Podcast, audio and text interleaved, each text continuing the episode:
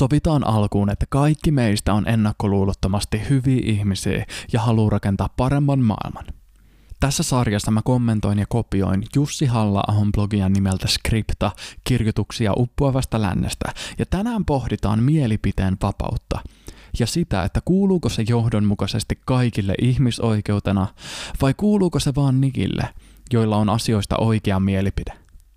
Halla-aho julkaisi vuonna 2005 materiaalia liittyen ihmisten mielipiteen vapauteen, ja se, mikä mietityttää tämän aiheen tiimoilta eniten, on se, että mikä ihmeen vimma ihmisillä on saada vankilaan ne ihmiset, jotka on jossain asiassa väärässä – Halla-aho kertoo, että vaikka europarlamentaarikot ovat tyypillisesti pitäneet toistensa puolia, niin poikkeus tapahtui silloin, kun ranskalainen Bruno Gollnisch epäili natsisaksan toteuttaman juutalaisten kansanmurhan, eli holokaustin yksityiskohtia.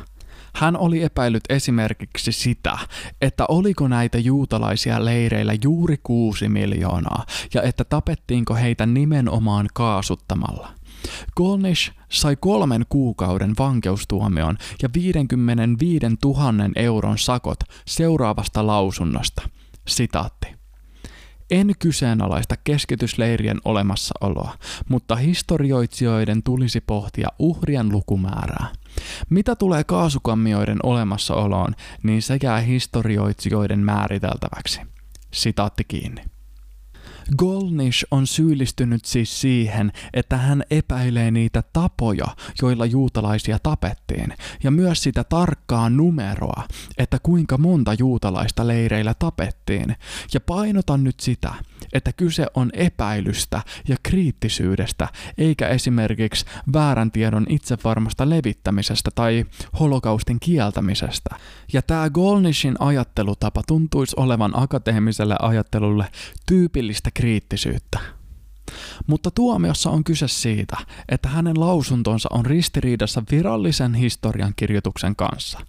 Turkkilainen historiankirjoitus ei tunnusta Armeenian kansanmurhaa tapahtuneen, ja turkkilainen Orhan Parmuk saikin sakot turkkilaisuuden halventamisesta ilmaistuaan, että Armeenian kansanmurha on oikeasti tapahtunut.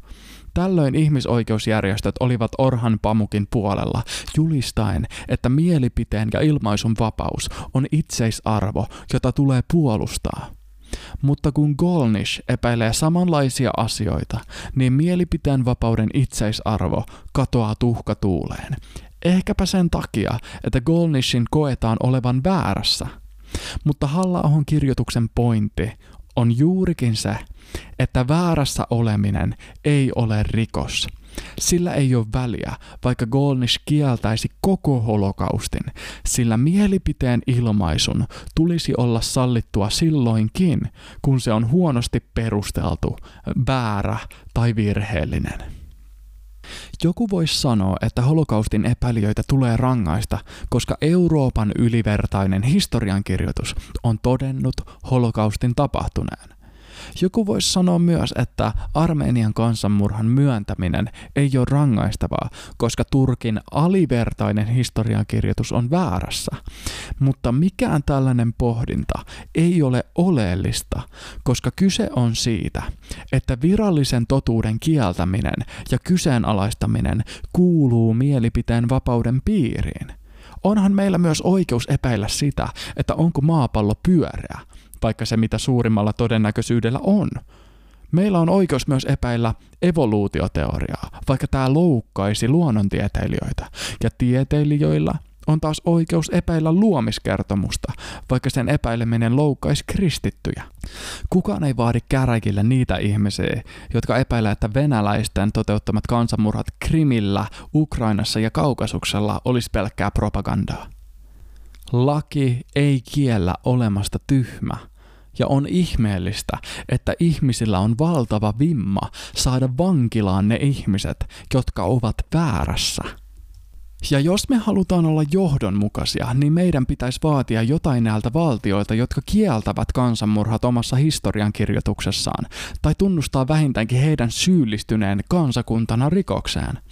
Holokaustin pitäminen objektiivisena totuutena on vain länsimaisen historiankirjoituksen ilmiö, eikä arabien historiankirjoitus tunnista holokaustia tosiasiaksi. Joten tekevätkö arabit tällöin rikoksen, kun kieltävät ihmiskuntaan kohdistuneita vääryyksiä? Toki eurooppalainen historiankirjoitus on mun mielestä ylivertaista, mutta kansallisvaltioilla on täysi oikeus olla tyhmiä, eikä tyhmyyden korjaamiseksi tarvita minkäänlaista humanitaarista interventiota, eikä kenenkään päätä pidä vaatia pölkylle hölmöyden takia. Yksikään ihmisoikeusjärjestö ei ollut puolustamassa Bruno Gollnishin mielipiteen vapautta, ja tämä onkin todella vihattavaa ihmisoikeusjärjestössä, kuten Amnestissä.